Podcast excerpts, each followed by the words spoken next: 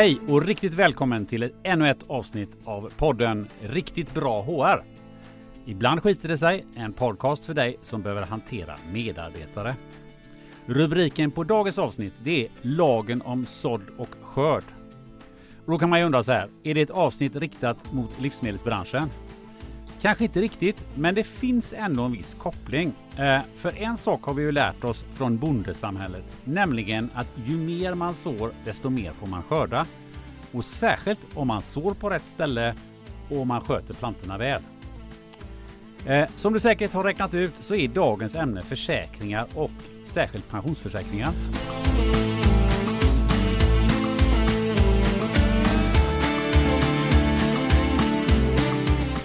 Som vanligt så har vi med oss poddankaret Jakob Bergström från HR On Demand i studion. Men vi har naturligtvis också med oss någon som kan allt om ämnet försäkringar, nämligen Jonas Voxberg, senior rådgivare på Max Mathisen.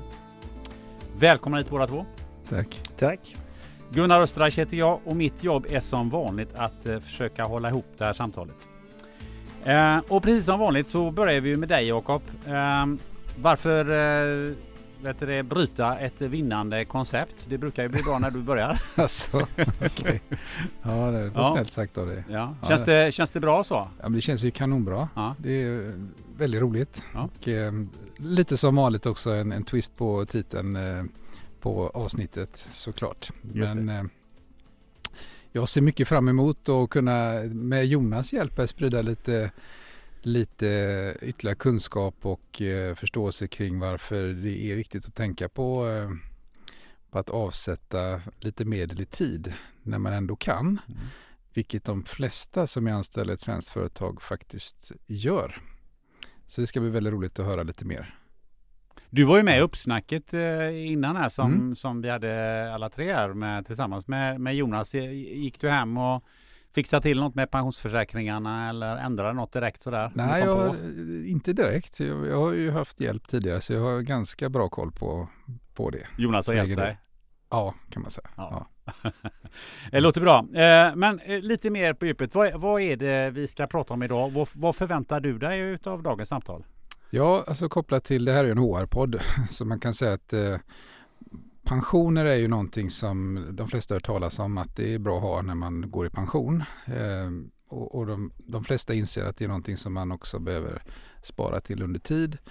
Förvånansvärt många vet inte om riktigt hur mycket pension eh, de får om vi pratar om arbetstagaren och eh, ännu värre då att många arbetsgivare kanske inte riktigt har koll på hur mycket de faktiskt betalar i pensionsavgifter och eh, vilka skyldigheter man har inom ramen för till exempel kollektivavtal. Där brukar det vara lite enklare att veta vilka skyldigheter man har. Men det är en, det är en eh, i runda slängar någonstans mellan 5 och 10 procent av en lönesumma i alla fall, som, eller totala lönekostnaden som, som utgörs av pensioner för, ett, för en arbetsgivare. Så att det där vill jag att vi ska bottna lite mer. I, i HR eh, så pratar man ofta om compensation and benefits eller ersättningar och förmåner. Så att det är klart att pensioner är en del av det. För det är en del av det paket som en arbetstagare kan tänkas få hos en arbetsgivare. Men det är också en arbetsrättslig fråga, en kollektivavtalsfråga i mångt och mycket. Så det är det vi ska prata om Mm. lite grann. Mm. Mm. Eh, spännande och eh, det är också så här att du brukar ju säga att eh, man ska skaffa sig bra kontakter inom eh, olika områden för man är inte Mm. bäst själv på allting. Precis. Eh, och det är ju därför vi har med Jonas eh, Voxberg här. Eh, Jonas, ge oss en kort beskrivning. Hur hamnar du i den här branschen? Ja, intressant fråga. Det är nog som för de flesta att det kanske inte alltid är sådana givna medvetna val. Men, men eh, för hundra år sedan höll jag på att säga det, är det ju inte riktigt, men närmare 30 år sedan så, så var jag i en helt annan bransch och eh, eh, var väl lite less på det eh, eh, så småningom. Och så frågade jag en god vän till mig, vad, vad ska jag göra med mitt liv? Jag är 53 nu. Så mm, sa han, ja men du kanske ska eh, sälja försäkringar och pensioner, det tror jag är bra. Eh, jag hade ingen aning om vad det innebär men jag ringde i alla fall den killen som hade hand om våra försäkringar på, på det bolaget som jag då var med och drev. Eh, och då frågade jag om jag kunde börja jobba hos honom. Och det, men det kunde jag inte. Men han rekommenderade två andra bolag som jag kunde ta kontakt med, försäkringsbolag på den tiden som jag då gjorde och fick jobb på ett utav dem. Så att det var kan man säga rätt så slumpmässigt eh, halka in i den här världen. Men eh, en fundering jag har där, det är om man, om man är så pass ung som du var då. Jag kommer ihåg att när jag var den åldern, liksom, då ringde någon eh, upp mig när jag fått mitt första jobb eh, och, och, skulle sälja pensionsförsäkringar till mig. Och jag började skratta, skratta ihjäl mig nästan. Ska, är det första jag ska prata om är pensionsförsäkringar? Du måste varit väldigt eh, eh, mogen och medveten då? Nej, det tror jag inte faktiskt. jag tror att jag var nog, jag visste nog egentligen faktiskt inte vad det var jag, jag sökte. Utan det fick nog visa sig under vägen. Men det, det, det var ju otroligt eh, bra att jag hamnade i den världen för det har varit jättegivande och, och utvecklande på många sätt. Varför är det kul? Alltså det är många saker men, men eh, det här med pension och försäkringar för de flesta människor eh, så upplever de att det är svårt, det är obegripligt och det är, det är så många olika parametrar att hålla ordning på. Eh, och det är det som är riktigt, riktigt härligt och roligt det är när man kan få bringa lite klarhet i det här för någon. Och, och eh, någonting som är en fantastiskt härlig känsla det är när man sitter med någon som ska faktiskt gå i pension när de säger att vad bra det blev, vad, vad trygg jag känner mig nu, det blev precis som vi hade tänkt. Och så har man kanske följt den här personen i, i, i 10, 15, 20 år. Det är en riktig kick faktiskt. Mm det är ju så här, man, man funderar ju på vad ska man ha en pensionsrådgivare till egentligen? Eh, och jag vet att du eh, gärna pratar om den här skärningspunkten mellan arbetsrätt, kollektivavtal och pensionsrätt som en del i det här. Kan du förklara det lite grann?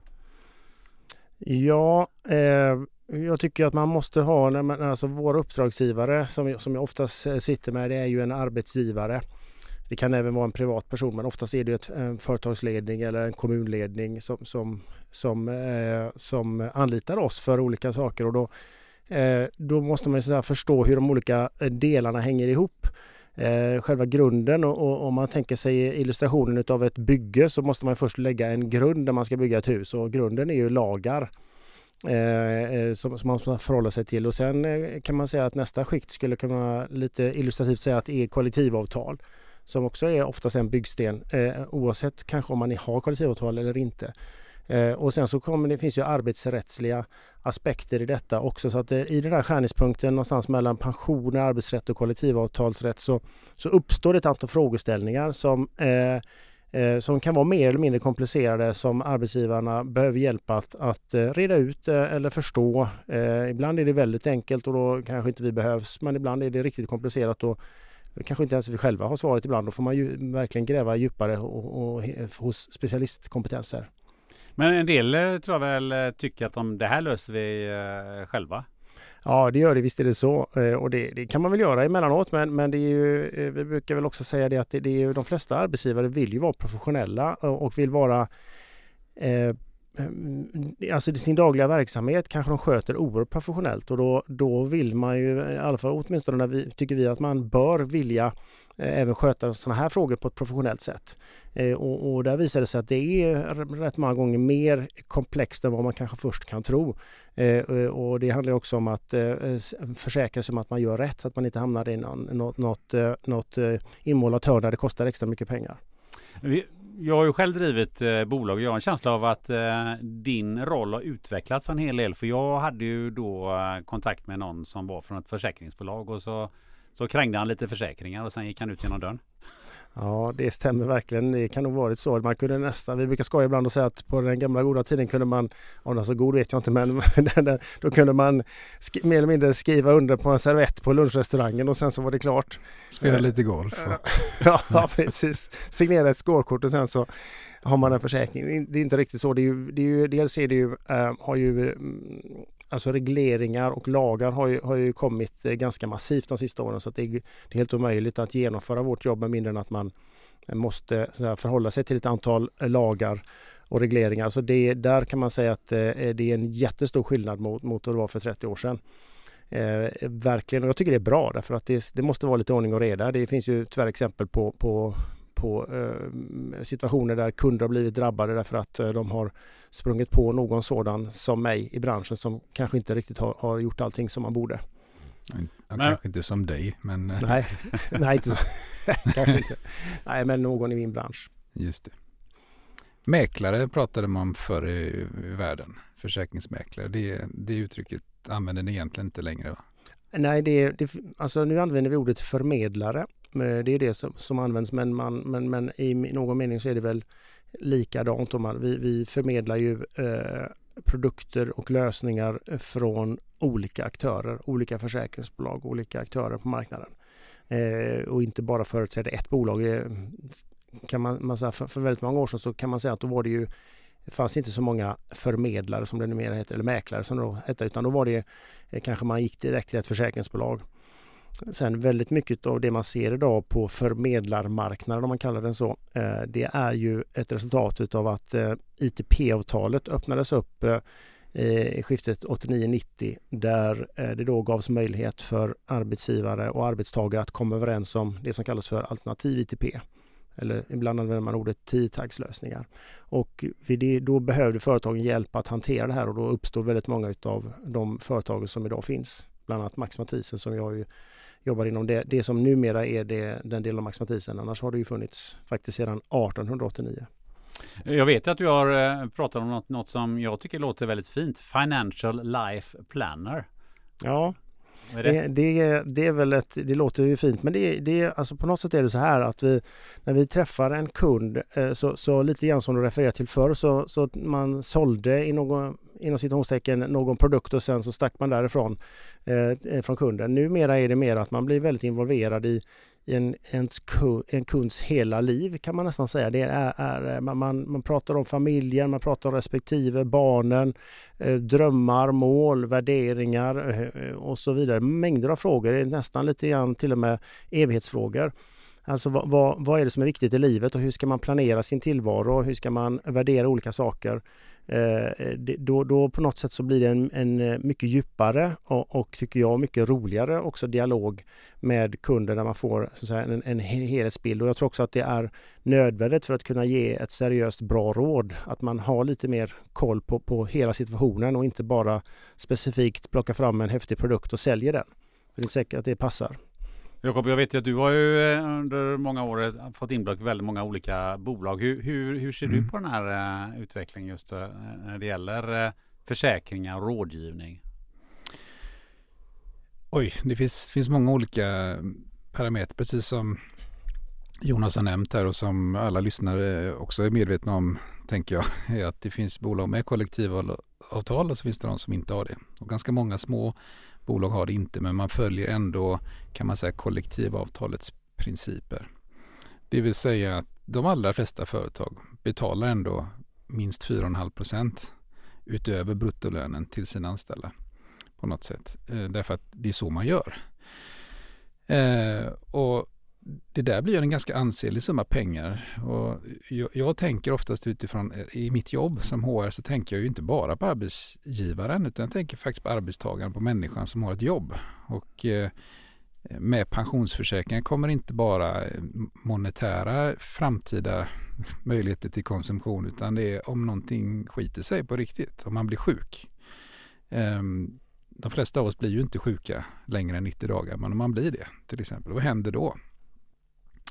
Eh, och att upplysa eh, faktiskt arbetstagarna eh, också emellanåt att tänka efter lite grann. Nu, vad händer om, om det inte går som du tror? Um, och har man jobbat med HR många år så, så, vet man om att det händer saker i människors liv som, som eh, när det har hänt så är det väldigt skönt att ha koll på just det här området. Eh, och om man då ändå betalar, vilket man gör som arbetsgivare, då är det väl bra att få få hjälp av någon som faktiskt kan se till att du betalar för rätt sak. För det är en djungel ute. Man kan, man kan nog eh, vara felförsäkrad eh, i många sammanhang. Och ytterst handlar det också om, alltså det, det hänger ihop, det här är basen i HR, ersättningar och förmåner. Det brukar vara en förklaring till varför man går till jobbet egentligen. Ja, man brukar säga om uppgift och vision, alltså visionen och ja, missionen och sådär. Men nej, de allra flesta går till jobbet för att de får lön den 25 Eh, så lön är ju en stor del utav HR-arbetet egentligen. Och det vi pratar om idag med lite glimten i ögat då, lagen om sådd och skörd, det, det har egentligen en annan innebörd för mig och Jonas. Men, men i, i det här fallet så, så är det väldigt sant. Eh, att, att om man sätter undan några hundralappar eller som det är för de flesta arbetstagare några tusenlappar i månaden från det att man är 25 eller 30 så blir det väldigt mycket pengar och vi sa det i förra avsnittet som ju handlade om, om eh, en värld full av förmåner och skatt. Så, så tangerar detta lite grann. Men Det är ju faktiskt så bra i, i vårt rika land att nästan alla tjänstemän förvånat öppnar det orangea kuvertet och inser att de är miljonärer utan att ha fattat varför. Så det är den enskilt största sparandeformen de allra flesta människor har haft i hela sitt liv. Det tycker jag eh, i sig är, är någonting som man, man bör prioritera då.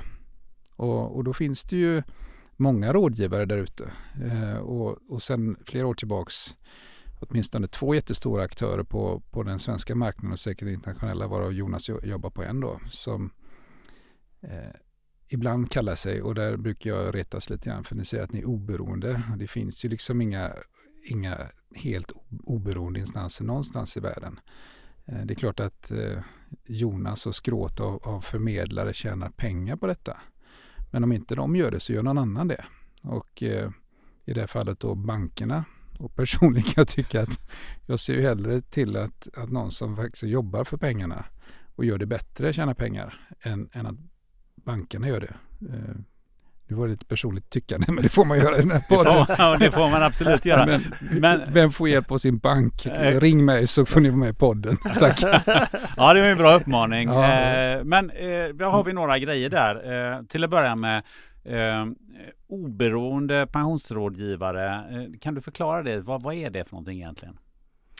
Det är en jättebra fråga och den är viktig den frågan. Därför att för det mesta så är eh, eh, de flesta är inte oberoende.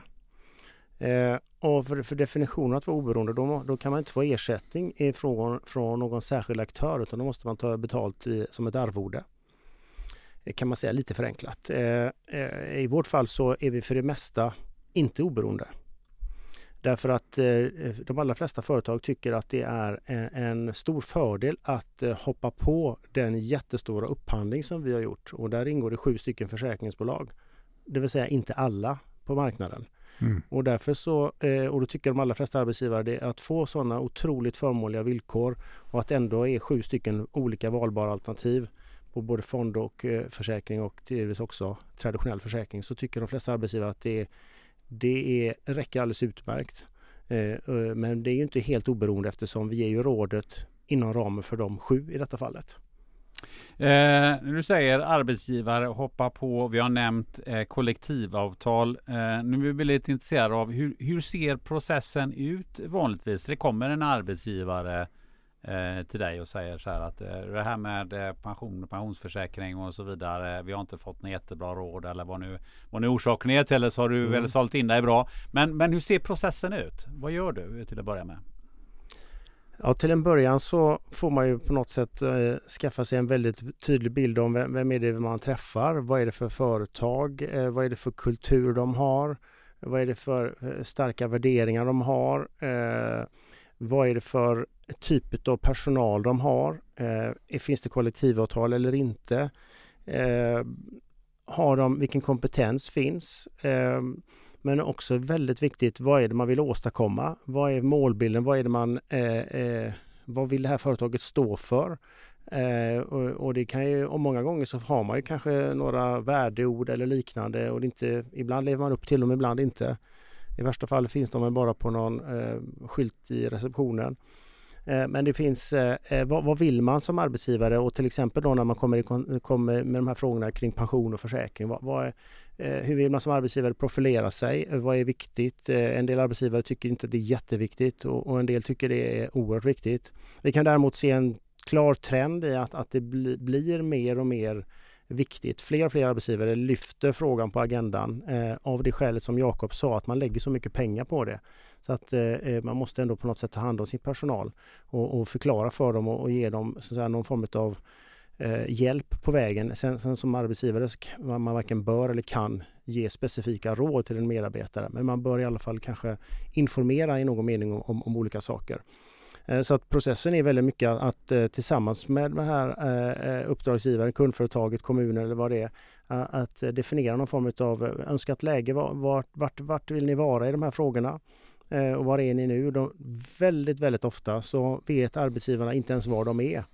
Det vill säga de, de, har inte, de kan inte definiera eh, hur, hur ser det ut med de, med de, olika valen, hur ser det ut med upphandlingen, hur ser det ut med de, för, de anställdas försäkringar Eh, i olika delar. Man, man, har ingen aning om det och man har inte heller alltid koll på kostnaden. Eh, och, och, så många gånger så börjar ett arbete med att man gör en analys av nuläget. Var, var är vi någonstans? för att därefter kunna då definiera eh, vart man skulle vilja vara och, och eh, då gör man ju tillsammans med arbetsgivaren upp en plan för att ta sig från där man är dit man vill vara.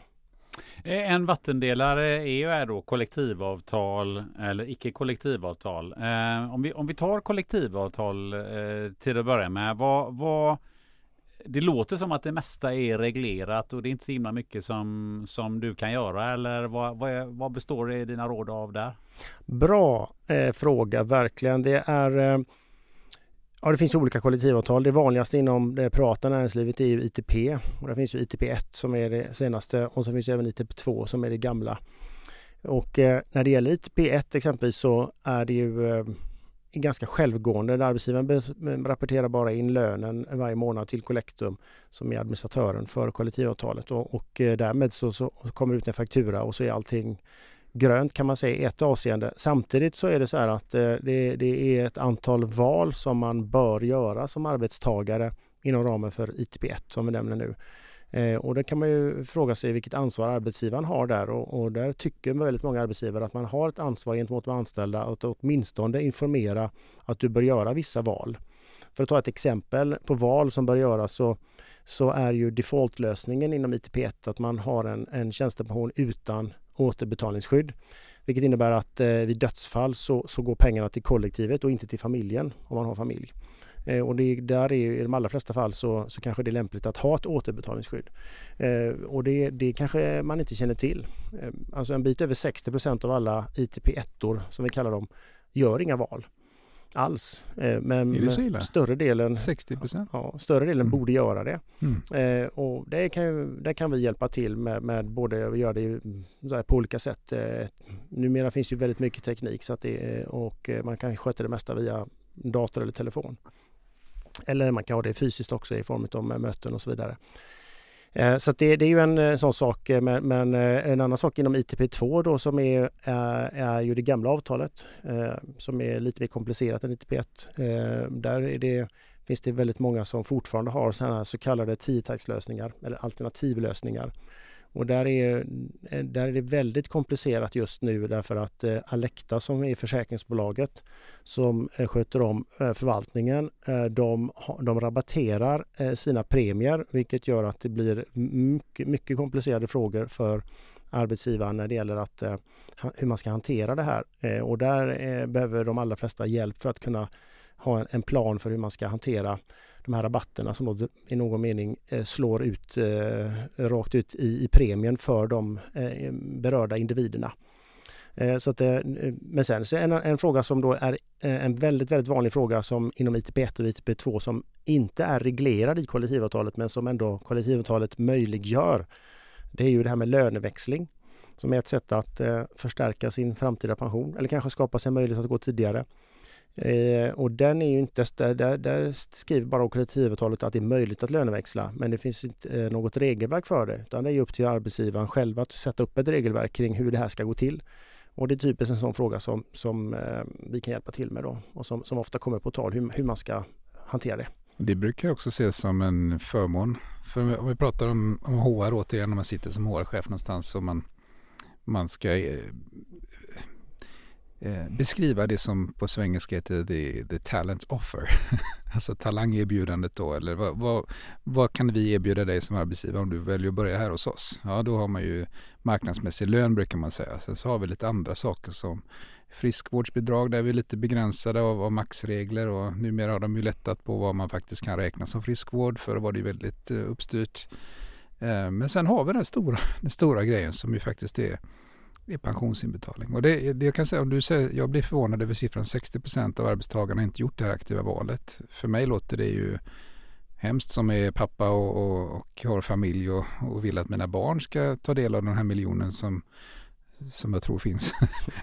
jag har inte järnkoll själv. Men, men, men, det är väldigt synd liksom att den här miljonen eller drystyva som de flesta skrapar ihop utan att egentligen förstå hur det gick till. Om den inte ska gå till barnen då. En del är ju så giriga så att de säger jag vill inte betala den lilla premien extra så att jag kan ju förlora 92 000 kronor på det på, i livscykeln. Ja, ja, men dina barn kan förlora mycket mm. mer. Nej, men så att eh, talangerbjudandet är ju, är ju jätteviktigt att, att få till det där. Um, och, och, det är många som upplever, som frågar det faktiskt. Det, det märker jag som jobbar med många olika, och jag jobbar ju inte bara med privata bolag. Du, du jobbar ju mycket med offentlig och kommunal verksamhet också. Men, men där märker jag att eh, eh särskilt de som kommer från större företag, som kanske till och med har den gamla ITP2, kommer över till ett nytt bolag som inte har kollektivavtal eh, alls. Ehm, men de har varit så vana vid, eller har de ITP1 för den delen, de har kunnat löneväxla mot bruttolöneavdrag som det kallas då, eller om man nu gör någon annan lösning på det. Ehm, för att komma rätt i skatteregler och sådär. Så är det, det lilla företaget egentligen inte alls förberedd på hur ska vi göra då? För det är ganska mycket administration detta. Och då är ju mitt råd till det företaget, jag tycker du ska träffa någon från de här pensionsrådgivarna som finns, som jag kallar dem då. Ehm, och, och, lyssna, för det, det, handlar också om personkemi. Du var inne på det Jonas lite grann. Att du är också rådgivare så att eh, det är din roll att förstå vilka människor är det du träffar och ytterst är det ju vdn eller kanske inte sällan ägaren i ett företag då som ska känna att, det, att man får någonting ut av det. Och långt svar på, jag kommer inte ens ihåg frågan. Men Nej, det var ett inlägg snarare. det var ett inlägg, precis. Ja, ett kapitel. Ja, ett kapitel var det. Ja. Eh, jag bara avrunda det här med kollektivavtal. Det finns ju andra ersättningar än, än bara lön och där verkar det vara ganska reglerat. Men vi har, vi har bonusar, vi har eh, bilar, vi har gratifikationer och vi har alla möjliga grejer. Vad, vad, vad är det som gäller då? Ja, grundregeln är ju att bonus är pensionsgrundande inom, inom kollektivavtalet. Eh, all, all kontant bruttolön brukar man väl säga så är det. Precis, mm. precis så är det. Mm. Och inom ITP1 så är det ju, ska man ju anmäla in det kontant bruttolön varje månad. Så att det är en bonus en månad blir ju en stor pensionspremie också på den. Eh, för VD är det lite annorlunda. Där finns det, eh, där finns det ju um, både med att bonusen kan vara pensionsgrundande eller att den inte är det. Det finns inget, är liksom inget givet svar på den frågan. Nej. Men om jag är som arbetstagare säger så nu fick jag en bonus på 20 000 det här året. Ja, den, den, du kan lägga med lite mer pengar så behöver du inte avsätta just de pengarna till pensionen. Funkar det? Absolut, det är ju ganska vanligt att man, vi pratade nyss om löneväxling, att man avstår en del av sin, sin lön. Låt säga att man har en lön på 50 000 och så sänker man den till 49 000 och så låter man 1000 kronor plus lite tillägg gå in i en extra pension. Man kan göra precis på samma sätt med den här bonusen. Eh, att eh, du kanske vill avstå den här 20 000 kronors bonusen eh, för du får ändå betala skatt på kanske 50 procent då för att få ut den. Så det blir bara 10 000 kronor som blir kvar men istället så kanske du vill fylla på din pension med 20 000 plus lite tillägg. Men nu tänkte jag tvärtom. Alltså jag vill ha degen nu för jag ska åka iväg på semesterresa över ja, ja. jul där så jag vill ha lite extra så jag vill ha ut det som du egentligen betalar in i pensionen. Funkar det också eller? Eh, Ja, alltså du sku, i, teoretiskt sett skulle man kanske kunna hitta någon lösning på det men, men, men, men om du tänker dig att eh, om, du, om du tänker att du skulle eh, liksom eh, få ut de där pengarna netto på något sätt, det går inte.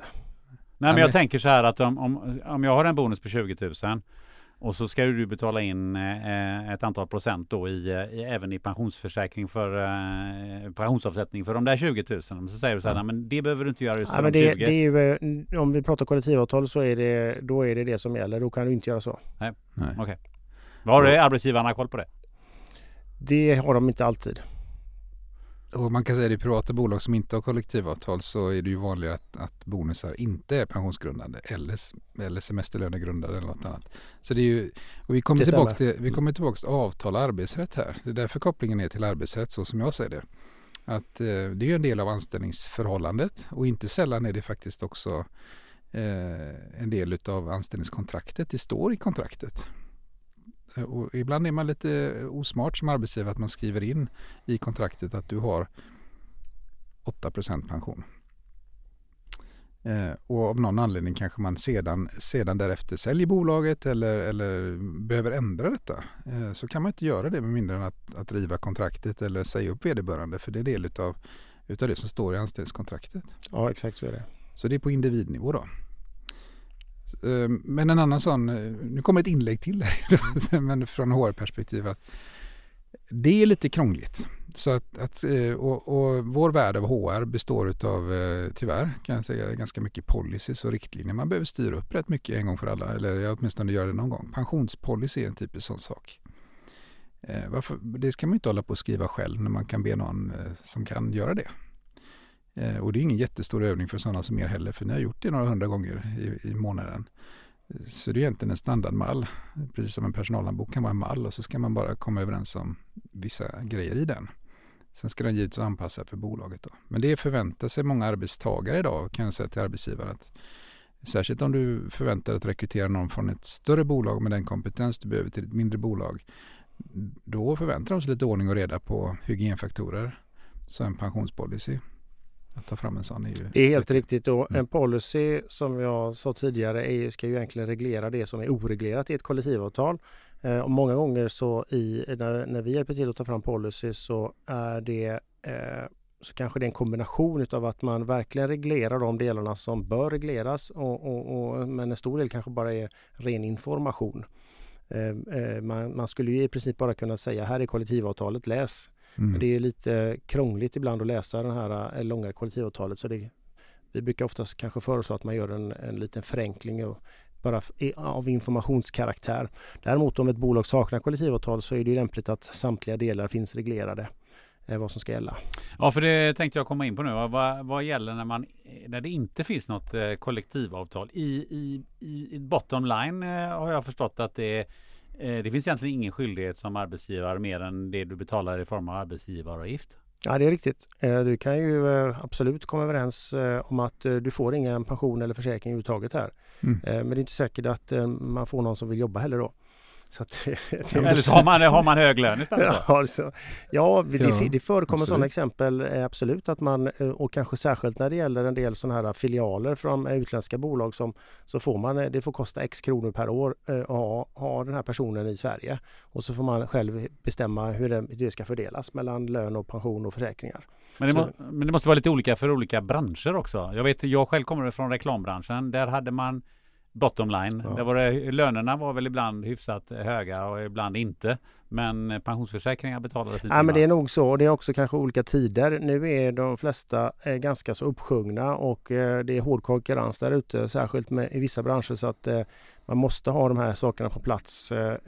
Och det kan också vara så här att det kan vara två bolag som har eh, kanske egentligen eh, väldigt likartade lösningar det kan, det, eh, i grund och botten fast det ena bolaget är, eh, har inte alls lyckats förmedla det och kanske inte har det nedskrivet ens i, i, i någon policy medan det andra bolaget har, har varit väldigt duktiga på att paketera och, och, formulera det man har.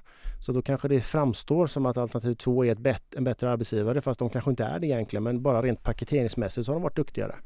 Eh, och därför så kanske de får eh, de, de, de, den bästa personalen.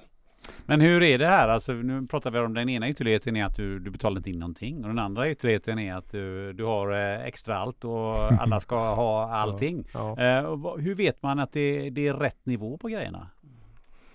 Ja, väldigt många gånger så brukar man ju snegla på kollektivavtalet eh, för att försöka härma det. Eh, Jakob nämnde 4,5 procent förut. Det, det, är ju den, det är en vanlig eh, 4,5 eh, procent på lön upp till cirka 44 000 per månad i år. Det är ju en väldigt vanlig avsättning. Och sen finns det ett begrepp som kallas för flexpension eller deltidspension. Och då brukar man kanske ha ett litet tillägg där på någon procent ytterligare. Eh, om man brukar, även om man inte har kollektivavtal så, så kommer man i kontakt med kollektivavtalsfrågan. För det, kan, det är väldigt vanligt som Jakob också nämnde att man kanske kommer från eh, ett bolag med ITP2, ett större bolag. Och sen så börjar man på ett mindre bolag eh, eller ett större för den delen men som saknar kollektivavtal. Och då, då, då behöver man ju så att säga på något sätt ha ha någonting att spegla emot vad som är marknadsmässigt. Jakob eh, var mm. inne på lite det här med, med administration. Hur, hur mycket, mycket, administration är det för ett bolag att, eh, att hantera alla de här pensionsfrågorna? Och kan, man, kan det bli för mycket administration? Ja, det kan det definitivt bli. Eh, eh, det som är en stor fördel nu att det är väldigt mycket digitalt nu för tiden så att det, det, det är oftast inte så att man behöver sitta och kanske handknacka allting som man gjorde förr utan det, det är väldigt mycket som går på fil bara. Så att det, men, men det gäller ju att ha koll på läget eh, och det, finns, det kan väl vara ett skäl till att en arbetsgivare vill bromsa en del av det här för att man inte vill fasta i en tung administration. men det är ju den där balansgången. Då. Å ena sidan så vill man ju vara en, en eh, väldigt bra arbetsgivare som, som framstår som attraktiv, som erbjuder ett antal saker. Samtidigt så vill man inte heller som arbetsgivare drunkna i för stor administration. Så det är ju den där balansgången där. Men eh, man, man, ser på det på olika sätt och man är bemannade på olika sätt. Men vad upplever du eh, arbetsgivare som inte har kollektivavtal? Hur, hur, hur många är det som har, eh, har koll på alla de här grejerna och att de, eh, att de är uppsjungna som du säger? Eh, på min tid har jag mm. för mig att det inte var så jättemånga. Nej, det, det har du nog rätt i men, men en, en en seriös eh, aktör idag eh, ställer rätt mycket frågor för att försäkra sig om att man gör rätt och att man, man liksom ligger i linje med det som företaget förväntar sig och också att man så ger, ger en bild på menar, ett, ett företag som Max Mathisen som är så väldigt stort. Vi har ju otroligt bra säga, koll på vad, hur olika bolag i olika branscher, hur det ser ut. Mm. Eh, och då är det, vi får ofta frågan så här, hur, hur gör andra i våran bransch? Och, Eh, det kan vara naturligtvis vara en fördel att man har, har så en, en hel del information. Ja. ja, vad skulle du säga Jakob? Nej men jag tänkte säga det är, är marknad vi pratar om. Såklart. Alltså, och en väldigt intressant kund för bankerna och för säkert för er också som jobbar som rådgivare är just företag som inte har kollektivavtal. För dem är ju inte uppstyrda alls. Så det är ju det är på det sättet en bra kund. För då kan man ju komma in med färdiga lösningar och Eh, Eh, jag, jag tänkte lite grann på det du sa tidigare med, med eh, din gamla bransch, reklambranschen. Jag, det var jättelänge sedan. Jag kan inte ens komma ihåg att jag sprang på ett företag och då träffade jag jättemånga som inte har någon form av pensionslösning. Eh, men det är ganska vanligt att de sitter med sin bank då. För de tog ändå något lån när de startade bolaget en gång i tiden. De har bankkontakt och så har de liksom fått det på köpet och så tror de allting är bra tills dess att man lyfter frågan lite grann. Men det är en intressant sak eh, faktiskt. För du ställer frågan, kan jag växla? kan jag, jag skiter i att betala in pension på min bonus. Jag vill ha eh, 25 000 kronor istället för 20 000. Det, det kan man då alltså inte göra där i ett kollektivavtalat bolag. I, har du inte det så, så kan du säkert göra det. Men det finns en gräns för hur mycket man, man kan ju inte säga att jag vill inte ha någon lön alls, jag vill ha 100% pension. Det kan ju, då är det schysst att sätta av eh, hela min lönesumma där finns det vissa regler som, som jag lärde mig för några år sedan bara, men som, som har legat kvar där.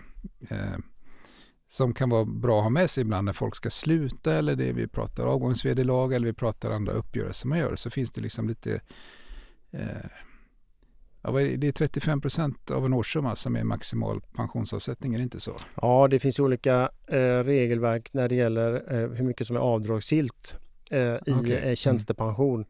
Eh, och huvudregeln är 35% av lön. Mm. Eh, men det finns ett tak även där eh, som är satt till 10 prisbasbelopp.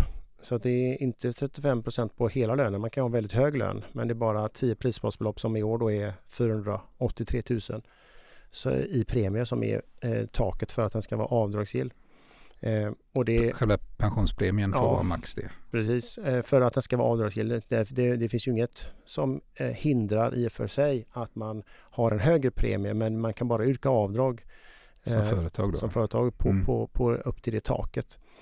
Där finns det ju företag som väljer att göra det på lite olika sätt. en del företag säger att det, det, det är visserligen inte avdragsgillt det som överstiger men eh, det, det struntar vi utan vi yrkar helt enkelt bara avdrag för det som är avdragsgillt och resten mm. blir inte avdragsgillt och det blir en ökad kostnad för bolaget då. Sen finns det de bolagen som säger att ja, men vi vill eh, så mycket det bara går få det här avdraget.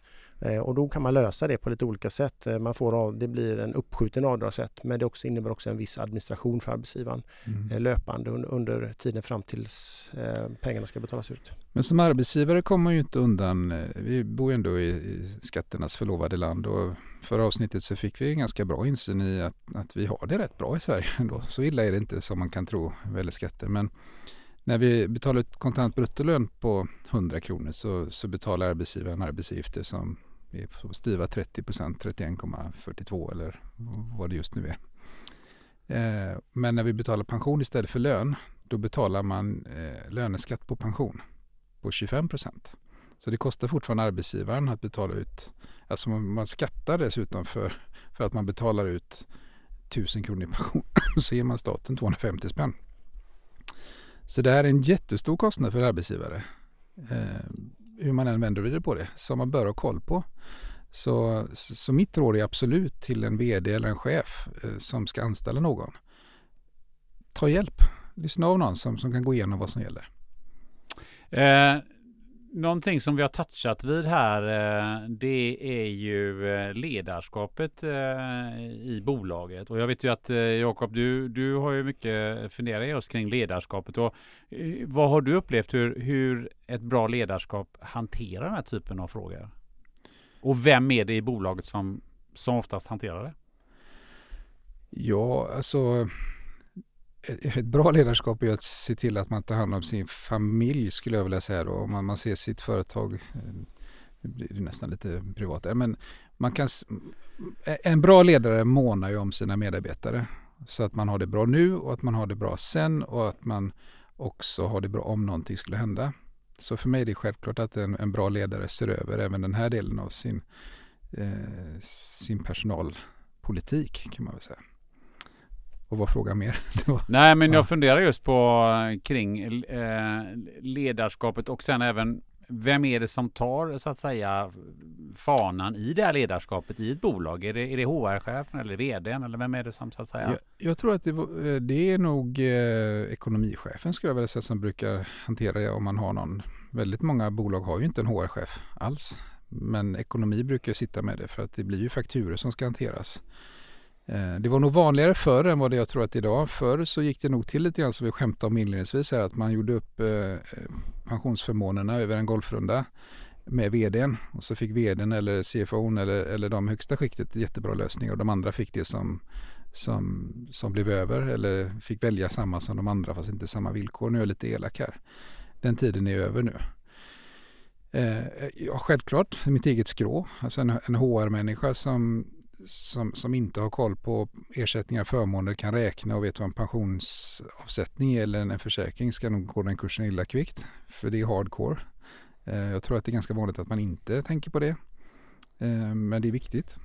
Och vi har ju än så länge bara pratat egentligen om pension här men ett annat viktigt område är ju de olika typer av försäkringar som kommer. Kanske det kommer till. Ja, men det, det, kan vi nog komma in på nu. Men eh, jag tänkte bara ta en, en snurra in där mm. eh, Jonas. För du, du nämnde här att ja, men, eh, de här värderingarna hängande på vid, vid ingången i någon roll-up mm. och sen så är det inte mer med det. Men, men vad, vad gör du eh, om, om, eh, om det kommer en, en, en en arbetsgivare till dig och säger men vi har de här, de här värderingarna, man betalar så lite som möjligt. Alltså är det, ifrågasätter du det eller tar du, har du någon spänstig diskussion kring det? Ja eller? absolut, det, det tycker jag är, det är min roll också att, eh, att, eh, så att säga, ställa ett antal frågor. Jag måste säkerställa såklart att, att eh, vi ger rätt råd och man skulle kunna tänka sig att man om man har en, en, en linje eh, där i, längst ut i ena änden på linjen så är det, eh, då är det bara till nytta för arbetsgivaren. Eh, det vill säga så lite kostnad som möjligt och så enkel administration som möjligt. Och i andra ändan så är det, är det så bra som möjligt för den anställde. Och där finns ju där kan du tilta åt lite olika håll. En del arbetsgivare eh, lutar åt eh, där, där, den, längst, den ena änden där det ska vara så stor nytta som möjligt för arbetsgivaren. Eh, och, och, och, eh, det finns andra som då lutar helt åt andra hållet. Det ska vara så förmånligt som det bara går för den anställde. Men de flesta är ju ändå att man vill mötas någonstans i mitten. Det ska vara bra för bägge parter. Eh, så att Eh, Eh, det är, jag tycker definitivt man ska lyfta den och jag, det finns ju inget facit på vad som är rätt där. Man kan ju eh, se det på lite olika sätt beroende på vilken stol man sitter på. Men, men det är en marknad som sagt som, vi, som man, man, är, man är verksam på och det, det kan inte sticka ut för mycket eh, i alla fall till, neg, till, till nackdel för den anställde för att då har man inte, har man inte de bästa hos sig. Eh, Jakob nämnde ju då andra försäkringar. De är, är också en del av eh, paketering. Vad, vilka, vilka andra eh, försäkringar i huvudsak är det, är det som man med, har med här? Förutom pension så brukar vi ju eh, ta upp eh, vad som händer när man blir långtidssjuk. Eh, Försäkringskassan ger en ersättning och finns det kollektivavtal så finns det ju ett eh, eh via ITP eller vilket kollektivavtal man nu har, AGS, sjukförsäkring, eh, så, så, finns det en ersättning därigenom. Eh, det är, eh, så det är en viktig del och den ger ersättning upp till en viss nivå. Eh, och där kan man tänka sig att en del arbetsgivare säger så här och särskilt kanske de som saknar kollektivavtal eh, tycker att det är värt att betala en väldigt, väldigt liten extra peng för att den anställde ska få en maximal sjukförsäkring.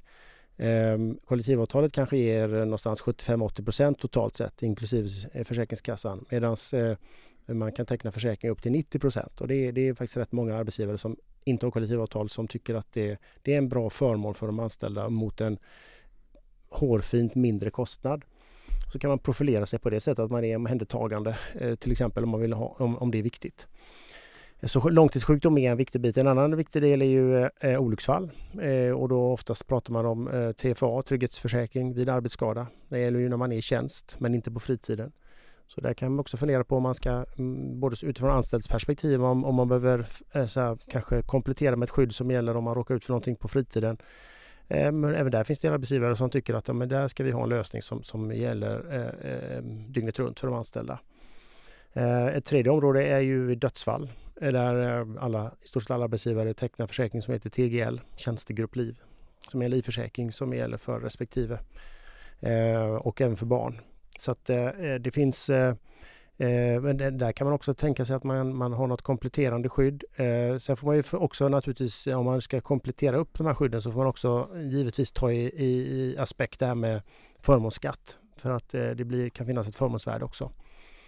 Ett ytterligare ett fjärde område som vi märker blir mer och mer i ropet det är det här med sjukvård där en privat sjukvårdsförsäkring som väldigt många arbetsgivare nu tillhandahåller för sina anställda. Antingen att, man, att det är en, en förmån som ingår eller att man åtminstone har chansen att frivilligt eh, teckna på den mot att man avstår lön. Så att, eh, eller betalar den privat på något sätt. Eh, så att det är eh, ehm, det finns ett helt paket där. Sen finns det säkerligen ytterligare ett antal försäkringar som, som eh, såklart som, som kan komma i fråga. Eh, en, en fråga som också är, är, är oerhört i ropet är ju det här med hälsa.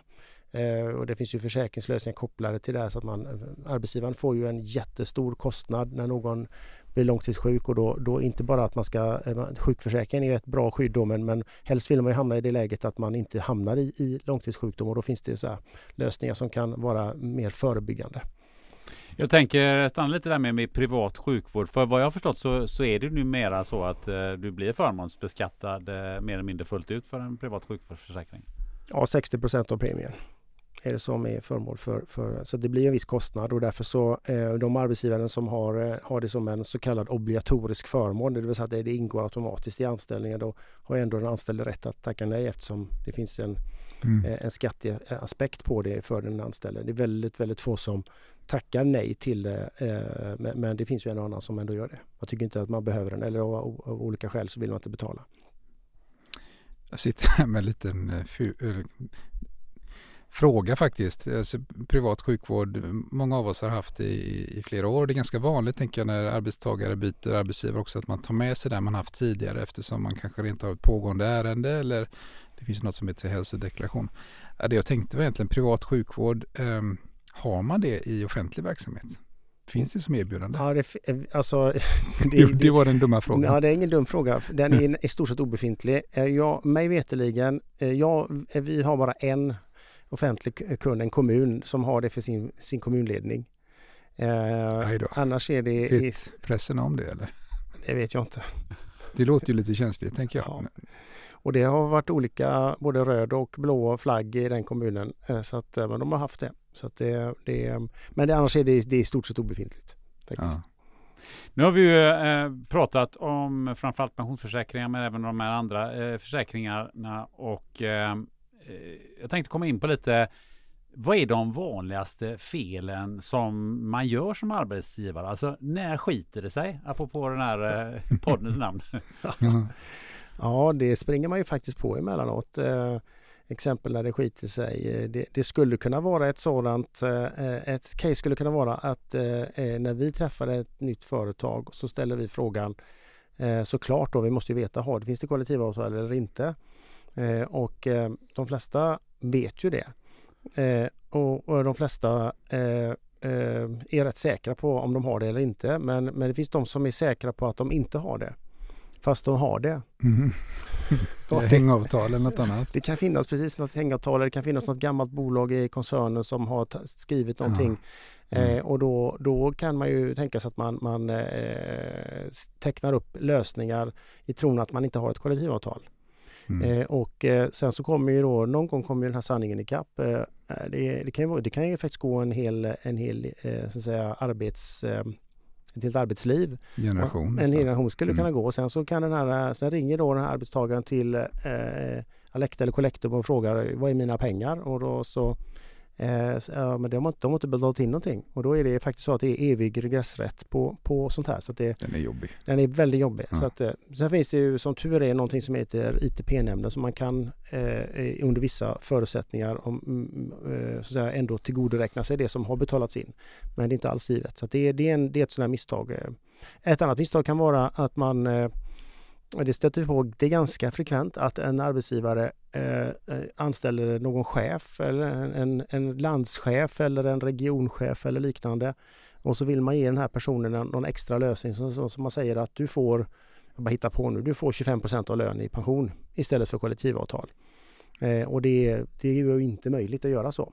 Utan man är inte under alla, alla omfattas av kollektivavtal. Det är det som är kollektivavtal, alla eller ingen så att säga, förutom vd som kan vara undantagen eller vissa ägare. Men, men, men det, och det, det springer vi på lite då och då. Eh, då får vi upplysa företaget att eh, så här kan man inte lösa det utan då får vi lösa det på ett annat sätt. Då. Det finns väldigt bra eh, lösningar som är by the book, som är helt eh, korrekta så, så att man ändå uppfyller arbetsgivarens önskan. Men, men man måste vara väldigt noga där. Så att eh, kollektivavtal är inte något smörgåsbord? Nej, det stämmer. Så är det. eh, nu, nu, har vi ju pratat väldigt mycket ur ett arbetsgivarperspektiv. Eh, men också att eh, vi har ju touchat vid att arbetsgivaren ska ju hjälpa arbetstagaren och upplysa dem om vissa mm. saker. Eh, vad är de vanligaste felen som, som görs av, eh, av arbetstagare? Vad säger du Jakob? Eh, som arbetstagare? Ja. ja, men det är väl att man inte tänker på det i tid.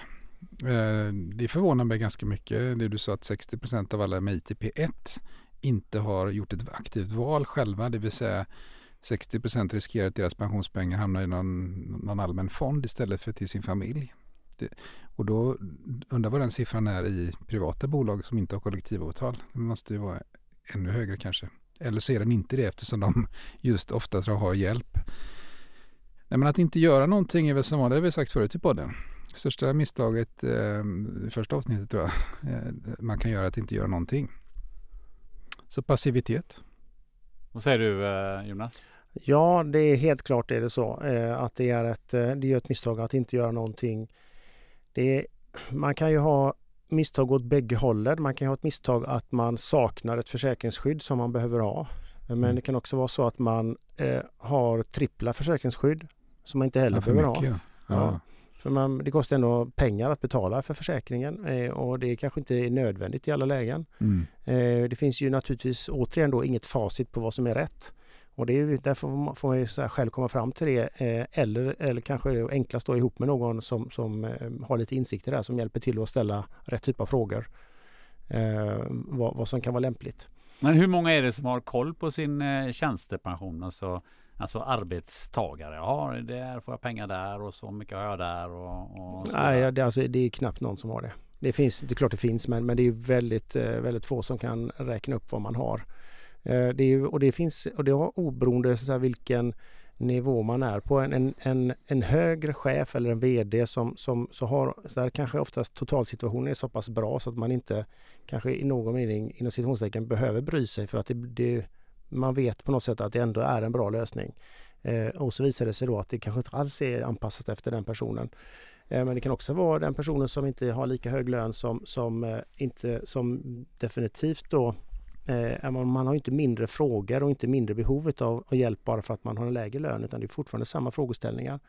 Men eh, vi lever ju i ett digitalt land i mångt och mycket förutom när vi ska rösta då märkte vi förra veckan eller när det var men minpension.se är ju ett väldigt enkelt sätt att eh, som, alltså vem som helst kan gå in och kolla hur står det till där? Eller stämmer inte det? Jo, den är ju jättebra ja. den hemsidan. Eh, eh, den är ju inte, det är inget facit utan där man, får, man måste för, för oss som är i den här världen så tycker vi att den är för det mesta funkar utmärkt men den är kanske lite svår att jobba med om, om man, inte, om man är helt nybörjare.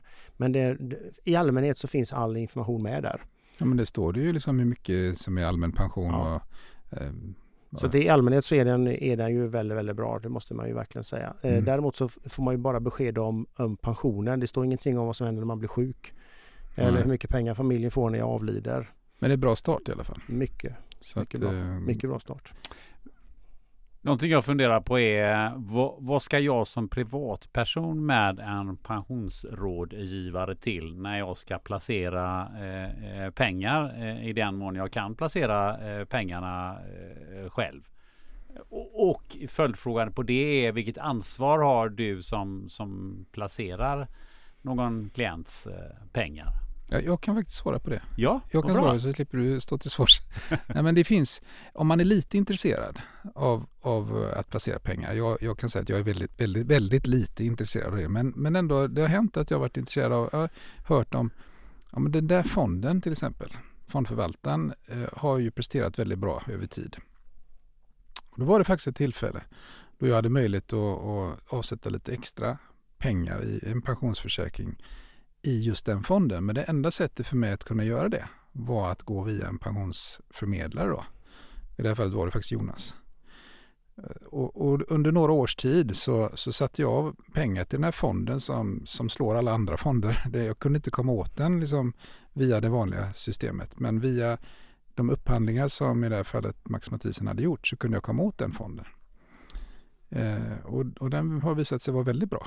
Så att, eh, det är faktiskt så att jag kan inte själv placera pengar var jag vill om jag inte har eh, rätt förmedlare. Då. Ja, men det stämmer. Det, Mm. det stämmer. Sen andra frågan på eh, som du hade med ansvaret så är det så att vi som rådgivare har ett eh, oerhört långtgående ansvar. Eh, Mm. och skälet är det att eh, vi sitter på ett sådant enormt kunskapsövertag jämfört med den vi möter. Eh, Mm. Den, I de allra flesta fall så är kunden så kallat icke-professionell. eh, Så som vi definierar kunden. Det är väldigt sällsynt att eh, någon är professionell.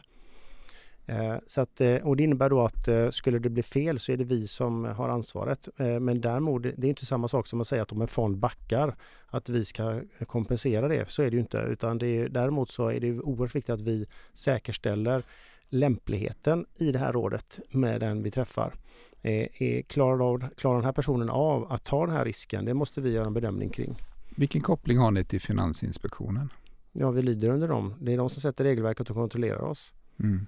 Så att eh, eh, Eh, det är ju eh, oerhört viktigt att vi eh, precis vet vem vi pratar med och, och vad den här personen har för preferenser. Och det är någonting som också är, är väldigt på tapeten, särskilt nu sedan i augusti när det finns en ny ny lagstiftning. Det är det här med hållbarhet vi, vi, vi behöver, och det har vi jobbat med under många, många år, men, men vi behöver ta reda på vilken, vilka hållbarhetspreferenser en kund har också.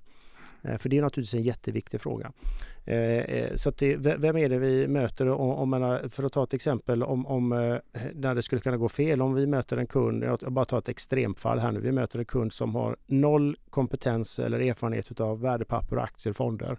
Mm. Person som har uttalat säger att jag vill inte ta någon som helst risk på mina, mitt pensionssparande. Mm. Och så ger vi, den här fond, ger vi den här kunden ett råd att investera i, i en väldigt, väldigt hög risk portfölj med väldigt hög risk. Och så backar den här portföljen. Då är det ju uppenbart att vi har gett fel råd.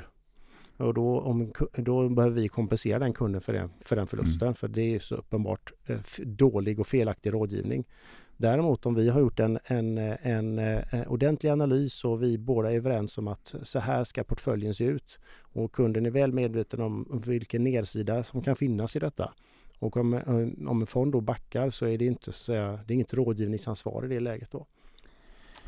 Jag, lite inspelad, alltså jag som HR känner mig betydligt mer trygg i att, eh, att rekommendera en arbetsgivare att ta kontakt med, med en, en försäkringsrådgivare eller förmedlare idag än vad jag är att anlita för ni lyder under Finansinspektionen någonstans. Den här kontrollen ni gör, riskbedömning. Sen finns det säkerligen eh, människor som är mindre nogräknade i er bransch också. Men häromveckan då så, så var det på nyheterna om en stackare som hade blivit felbehandlad av en terape- så kallad terapeut.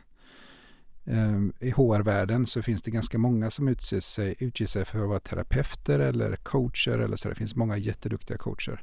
Men det är en helt oreglerad marknad. Och då pratar vi om ett hårarbete när, när människor faktiskt mår dåligt och behöver stöd och hjälp. Eh, då kan man skicka dem till en annan slags rådgivare utan att ha egentligen koll på och de, eh, det visar sig att den här killen som var i nyheterna sist, han var ju tidigare sex, eh, dömd för sexuella övergrepp och jobbade som terapeut. Och det är ingen som kontrollerar det. Det skulle ju inte riktigt hända i pensions och bankvärlden idag i Sverige. Finansinspektionen är ju rätt tuffa mot de som... Ja, det finns ju många exempel eh, eh, på, på där eh, de, inspektionen eh, kontrollerar och då utfärdar viten eller i värsta fall då eh, drar in tillståndet att bedriva verksamhet. Mm. För det, det, är väldigt, eh, det är väldigt reglerat och det, jag tycker att det är absolut är bra. Därför att det gör att de som inte är seriösa de, de får inte plats på marknaden. Eh, och det är också det att eh, eh, vi som håller på med det, vi, vi förhoppningsvis så, så upplevs vi som mer professionella när, när det finns mindre, när det inte mm. finns lika många icke-professionella med.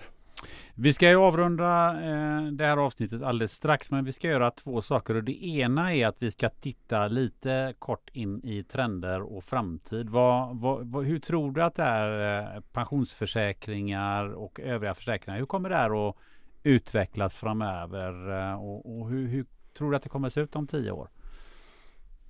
Man kan ju spekulera bara men det, man, det är en, en eh, sak som man kan säga i alla fall det är att eh, demografin i Sverige ser ut på det sättet att färre och färre personer ska försörja fler och fler. Och det i sig är ett stort bekymmer i takt med också att vi lever längre och längre. Så att vi måste så att säga få ihop den här ekvationen på något sätt.